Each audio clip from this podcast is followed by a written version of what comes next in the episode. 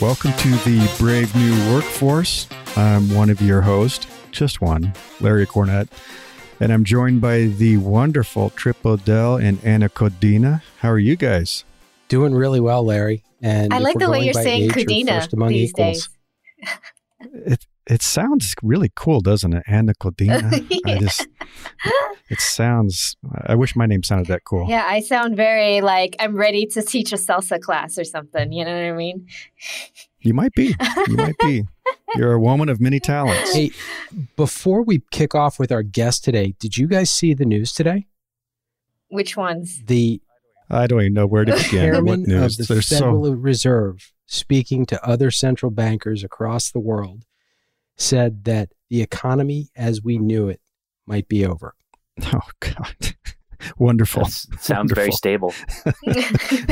Well, I mean, these are these are not Bitcoin, sort of Bitcoin. people that are prone to jumping, jumping, you know, into hyperbole, but it sort of is validation that whatever's coming The world after has this, changed. it's Yeah. gonna be different, Yeah. and that's what makes our next guest so relevant to all of this because Absolutely. our good friend Absolutely. Chet Garcia is joining us today. And Chet is at the tip of the spear, who he's a, an executive recruiter who is finding the next generation of talent. And he comes from a very interesting model. So Chet is here to talk to us about finding that dream job in the brave new economy. Chet, welcome to the brave new workforce. Thanks for having me. I'm excited to be here. So yeah, let's start a little bit with. Um, I think what's interesting is the fact that your agency, your firm, has been distributed and remote from the beginning. I remember you and I talked about this a long time ago. Yeah, we so I joined the firm as a remote employee three and a half years ago, and I came from teaching, which at the time was about as anti-remote as it gets. Of course, today is a little different, but uh, you go from talking all day to 30 odd kids several times a day to being a remote employee. It was quite a shift. Um, and my role at the time was very focused on sourcing and, you know, market research and not a lot of conversation. Um, so it was a it was a different different world altogether. But the flexibility was really enticing. The ability to build my schedule around my son's day and uh, walk him to school, pick him up midday, uh, hang out with him in the afternoon, and then jump back online at night was was a lot of uh, of good stuff that I wanted to try out. So I joined the firm, and it's been a great three and a half years, and we've learned a lot over those. Now, Chet, you've we've known each other for years. I mean, we've been talking in Slack and we've never actually met in person. But we've had a number of great conversations. We've helped each other out over the years. And so now being able to put a face with the voice on the other end of the phone or in Slack is really great. But you look familiar because, um, as you know, I moved from Seattle to Philadelphia over this summer. And I thought I saw my doppelganger, another good looking bald man, going the other direction. yeah, just ships, ships Was that you? ships passing in the night. Yeah, absolutely. Yeah. I think we were probably driving at similar times at some point. I made the move from Seattle back to uh, near my family around Philadelphia. Like, what was the what precipitated that move for you? Um, a number of things, mainly wanting a bit more space, a bit more outdoor life, a bit more of that nature. And we were we had moved to Philly. Um, my wife knew the area. We had we have some family in um, lower Bucks County, and they let us stay with them and kind of get our feet under us. Really, be able to buy a house, those kinds of things that we weren't able to do in the Bay Area where I grew up.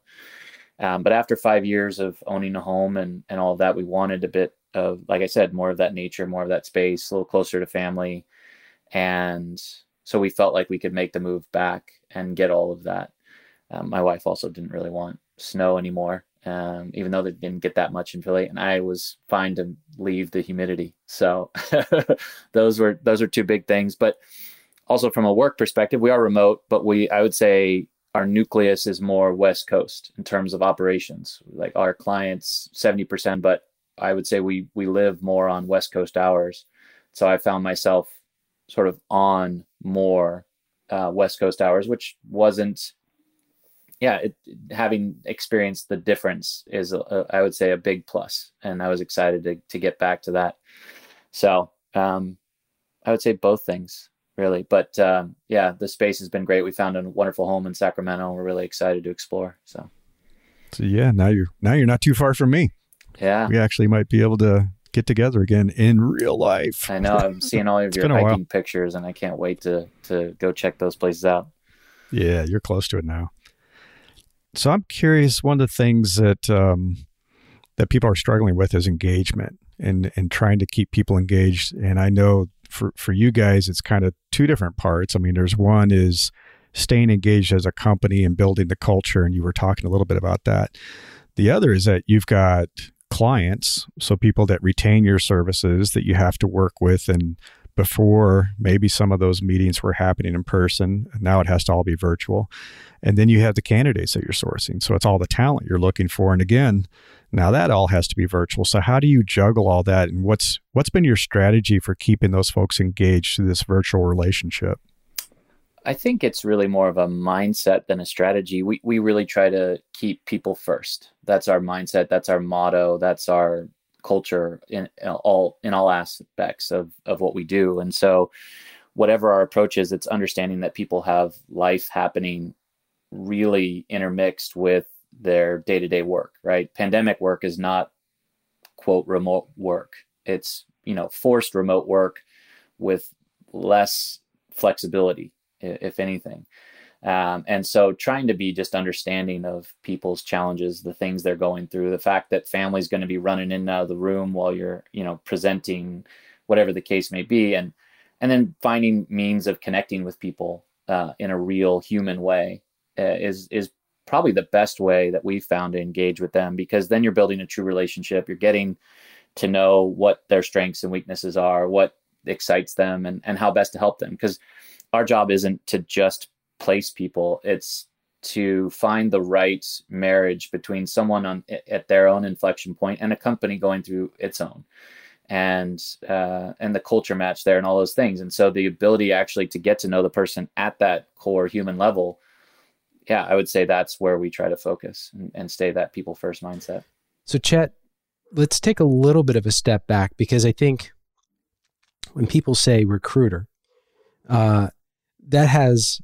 certain certain uh, connotations to it with LinkedIn and lots of lots of emails and that sort of thing. But that's not really what you do. Uh, you know, a lot of people may not have uh, a sense of the difference between, say, a recruit. You know, your sort of run of the mill recruiter and how they operate, and someone who is actually in retained search. Uh, and the and the the types of roles you're asked to fill and I've got to imagine that for some of the people you're talking to, the idea traditionally of relocating their family and so forth is is is a steep ask. So maybe talk a little bit about the like what your company does and what you do and how those conversations have changed as we've moved into more openness to remote. Yeah, so uh, it starts really with the community that we live in, which is the the venture capital community first and foremost. So the the different firms that are out there that you hear about all the time, the blue chip VC firms, they introduce us to their portfolio companies, typically at the seed, Series A, Series B stages, right when they're getting different stages of funding and they're going through different growth points in their in their journey. And so then we partner with them, and it's meant to be a true partnership. We're basically acting as an extension of our clients, and we do get retained, which means we get paid up front. But that's all about accountability and transparency and partnership. And that's why it's it's really critical. Whereas in contingency it just depends. I'm not going to say that all are not good or whatever the case may be but they have um, their own priorities and they're working a lot of different things. And there isn't that accountability to to the fee to the partnership to all the things that are going on there that really make it a, a two-way street in retain search where we expect the client to act a certain way and they expect a lot of us and that's why it works so well. So we work with those startups to find you know critical leadership generally head of vp layer director layer as well uh, to help them build out certain functions. I specialize in the technical side which lives in engineering and product management. Other folks do sales and marketing, heads of talent, HR, that kind of thing. Um, but we partner with those firms and we're really about getting to know them inside and out, which is what I was talking about, where we learn about them at a human level, what motivates them. We learn about the company and it, eh, you know all the nooks and crannies, the good, the bad, and the indifferent, all the way through, so that we can try to step into their shoes essentially and go out into the market and talk to candidates who are ready for that next step, whatever that is, whether they're maybe a senior director at a Series D, Series E company but I've never been the head of a department, head of a, a an entire organization of engineers, and it's their job to build that and figure out how to grow that. So that's that's where we specialize, and and that's why it, it is very different than contingency, because you are you're really trying to um, I would say make a marriage, right? You're really trying to to guarantee essentially that this is going to work really really well, and that this person's going to help um, the executives become a team, right? You're meshing that together. Whereas at more of the IC level, blending of personalities and things like that tends to happen a little more easily than folks that are leading their own orgs stepping into that. So you really have to have a good sense of what's going on. So I have to imagine that getting to know I mean you're talking to very senior, very established, very accomplished talent uh, at these hot startups or large corporations. And there's a lot of relationship development and engagement that's required for that. What's what's what's been the sticking point typically uh, when you're trying to get them to join a venture or large corporation or what have you in some place? Yeah, it depends. Um, it really depends. It's very unique, right? Um, some people have different risk tolerances you know, uh, different abilities to uh, understand equity and what that means and whether that's of interest to them because you do have to have a belief that the equity will become valuable someday in order to to join a startup when you're leaving somewhere where you might be getting a higher cash component of your um, of your compensation than you will at a startup. Typically, you know, a, say a director at a Google is certainly not going to get paid Google director money, um, or even, you know, eh, whether they join a startup or not. So it's just generally going to be a lower cash perspective. Um, and so people have to believe in that and want that, or be very mission centric. Maybe if it's uh, say health tech, sometimes that can be a big draw for people to be on that sort of mission centric growth plan. Or um, some people love the fintech world. So there's usually a lot of different motivations. And so you do have to spend a lot of time with candidates. Sometimes they join a call with you just to kind of get to know you and build that relationship with you. And then you learn a bit about their motivations, what's of interest to them. And then you keep tabs and kind of discuss different roles that come up throughout the year and you get to know them. I also do a lot of just um, advisory work with some of the candidates where they're trying to change industries, maybe. Like a friend of mine moved from ad tech to SaaS to uh, to data to a data centric SaaS company, SaaS software, which is a huge difference in terms of business model, in terms of this the sales cycle. Back when I used to you know do sales searches, and we would just talk back and forth about the different conversations he was having with other recruiters, with other hiring managers, et cetera, and just help him, you know, make his way over to that industry. So I talked to a lot of people about their plans and their, you know, hopes and what they want to do and try to give them some advice. And you know our goal is to is to um, not just sell a candidate on a role but to get to know them and be able to help them just as much as help our client. Because we we know we guarantee our work because we want to put the right person not just a person. And and we want to help that person get the right opportunity not just the opportunity that's in front of us. So um, that's that's where we try to really spend time with candidates as much as clients and do proactive work with them and just stay and stay on top of mind for all of them. So I'm, I know that when I used to have these conversations with executive recruiters, a big sticking point for me was relocation. And when you're working with somebody at the more senior leadership levels, they tend to be a little more established in their lives. Um, they have homes, they have kids in school uh, lots of things that make it much harder to uproot and kind of move um, for a job. How has that changed now? Are, are you seeing clients who are more open to saying, yes, we could have a leader who is in this virtual organization, or are they still desiring to have leaders relocate to be where the, the center of operations is? Yeah, I'd say it depends. Uh, I'd say there's more flexibility for sure on the whole. Uh, there are certain companies that say, "Hey, we're a co-located leadership team," and potentially the you know folks that are reports to the leaders can live in other locations, but we want our leadership here. Um, that's one extreme. I'd say the middle is, you know, you can be an hour away. You can be, you know, eh, somewhere where you could come in a day or two a week, and that works for us. Um, and then there are a lot more companies that are just going full remote as they build their their brand. So I think it depends on um, what you feel works for your company, but we're definitely seeing more flexibility and more uh, opportunity for remote uh, leadership work, as it were. Um, but there's still plenty of companies that are like, hey, I, have got to have this person local, uh, and that we can make it more. Like I would say, the the more normal situation is we need someone in the Bay Area. Let's say if I'm uh, working on a Bay Area search, um, but they can be in office, you know, a couple days a week for that sort of uh, collaborative space that we want to create at least a couple times a week and then the rest of the time they can work from home. So if you're in san jose you could work for an sf company but not have to make that commute. Right. Um, yeah. One of the things that we've been predicting which i think is going to take a little bit of time but i think if this continues the trend continues to have more companies embracing hey this is going to be kind of the way we operate forever shopify announced that twitter's announced that a lot of different companies have said yeah, we're not going back into an office. REI selling a big campus up in in uh, Washington State. I have a feeling that this is going to open the doors for companies outside of the U.S. to start to attract U.S. talent.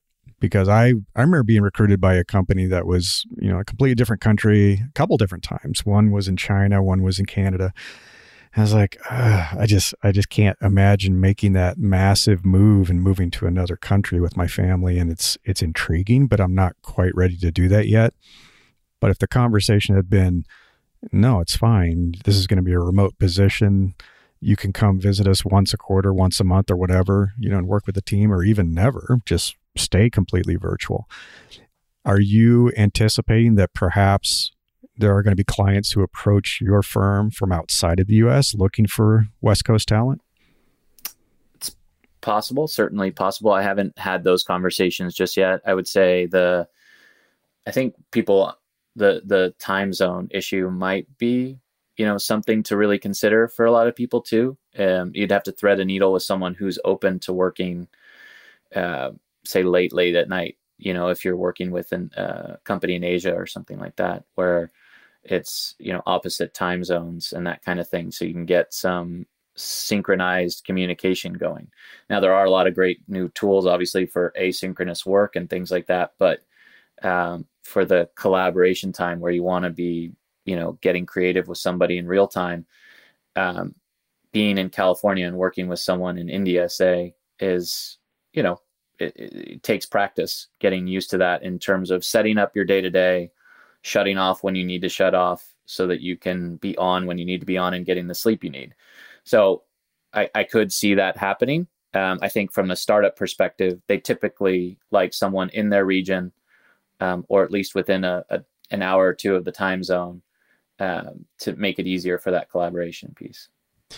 That that is tricky. I mean, when I was consulting, I, I worked with a lot of clients that, in fact, I'm working for a former client now uh, who was based in Philadelphia and I was in Seattle. Um, I think, but you know, it's funny that you say, well, they're in the Bay Area and they're working with a team in India. It's like that was Tuesdays and Thursdays for me. You know, it was either seven a.m. life or, too. yeah, seven a.m. or eleven. But I think yeah. a startup does change that a bit, and I think that. But there's also a risk uh, in relocating people that people don't often talk about. It's like, what if it doesn't work out? Like, I remember we had a great conversation a few years ago until we got to, well, we want you to move to large city in the South. And uh, I'm not built for heat. Like that's just not my that's not the way that I roll, right? Uh, you know, and and I think like there is it's as much as moving to another country, moving from someplace like Seattle to uh, even a large, large, very cosmopolitan city in the South. It's a very different culture, and there's a, there's sort of a fear of organ rejection and like, is this person going to work out? Like, how do you mitigate those risks, even for your on-site clients? Yeah, it's a good question. I mean, we we haven't had too many candidates have to relocate for a search. We just generally um, have candidates just find a way to to get to where they need to be. You know, in the Bay Area, it's typically an hour, you know, each way type of thing. From San Jose to San Francisco is like the the long one, um, but that doesn't happen as often. Um, in New York, Boston, those areas, people tend to be already going into those major cities for work, that type of thing. So we haven't had a massive issue. People have asked us to try to relocate someone, and we always push back, frankly, because, like you just said, you might get a lot of activity for a really exciting opportunity. Um, but is it real activity? Is someone really going to uproot their entire life to move to your to your town? Uh, the stats say no. Like realistically, it's just not as as likely. So this does offer, you know, the remote life does offer the chance to hire someone from New York for your company in Atlanta or your company in Nebraska or whatever it is. Um, where they can still get to know the company. And then if, you know, in two years' time, it makes sense to relocate because there's something incredible happening and you need to be there for it, then so be it. But at least you're already in the company and it's not brand new for you. Um, so I, I do see flexibility by and large being a, you know, a growing trend for sure. Well, Chet, I know that uh, you're on a strict time limit here, so we don't want to take up too much of your time. Uh, do you have any, I guess, final thoughts on where this is all headed, maybe in the next five years, to finish uh, finish out the segment? I think it is going to be headed in the way that is more individualized, frankly, from a founder perspective, from a you know the leadership perspective people are going to get to choose where and how they want to build their teams you know, in, in a lot more uh, individualized way uh, in terms of the culture. What works for your team, not what works for the economy, right? Like, you know, it used to be if you're a tech startup, then you're in the Bay Area and uh, or Seattle or uh, you know, those were like kind of the, the two New Yorks becoming obviously a big hub for startups. Austin, even Atlanta is becoming a big hub. North Carolina so people are getting to choose where and how they want to do things. And I think it's exciting. I think it opens up a lot of possibilities for talent and a lot of possibilities for the networking that you get to do and the perspectives and the diversity of thought. And I think that's going to open up a lot of doors for people that's going to make know, just working in general a lot more fun.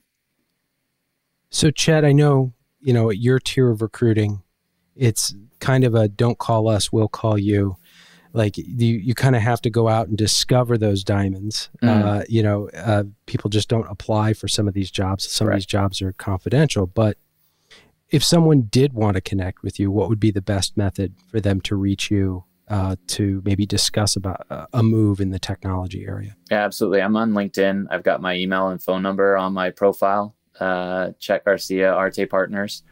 Feel free to reach out anytime. I'm uh, uh, open to conversations all the time. I love virtual coffee, and it's uh, a lot better for your waistline than real coffee. So, um, no, I, I just, yeah, I really, I really enjoy chatting to people. And if the role I have isn't right for you, we'll find one that is, or we'll find a way to help you get there. So, so Chet, I just want to thank you again for making the time to to talk with us. I mean, I, the thing that I find exciting is that recruiting still happening, so the economy yeah. has a chance. So, Amen. Uh, despite some of the doom and gloom, yeah, it's it's exciting to hear that companies are still looking for top talent. Yeah, yeah and despite what the Fed chairman says, better days are ahead. Keep putting one foot in front of the other. In front of the other. Thanks, guys. Appreciate it. Thank you. Have a good Anna, one. where can they learn more about us? Anna doesn't know.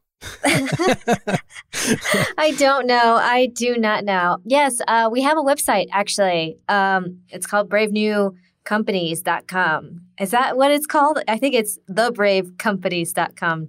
Is it not? it's not? Thebraveworkforce.com. Oh. And bravenewcompanies.com. Okay, yeah. So it is Brave New Company. I know what I'm doing. I'm so disappointed. Hi.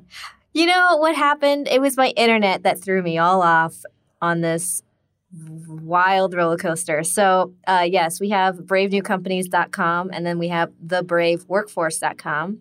Uh, you can email me at Anna at thebraveworkforce.com for any sort of questions you want answered and uh, thoughts, or if you want to send us articles, go ahead and do that. Awesome. Well, as always, great talking to you guys. And uh, I've already said it. So have a great holiday. Uh, you know, Yes. we got Thanksgiving coming up. Mhm. You know, We do. get that turkey and Zoom going and uh, wear your masks. Uh, and, On the uh, Zoom call? Okay. on- Well, I'm I'm more risk averse than most. okay. Uh, so, uh, yeah. Distancing happy from your to- family trip? don't get me Happy started. holidays, everybody. yeah. So, uh, but yes. So, uh, happy Thanksgiving to everyone uh, listening to us here in the States. Thank you for your support this year so far, and uh, looking forward to more episodes in the upcoming months and years.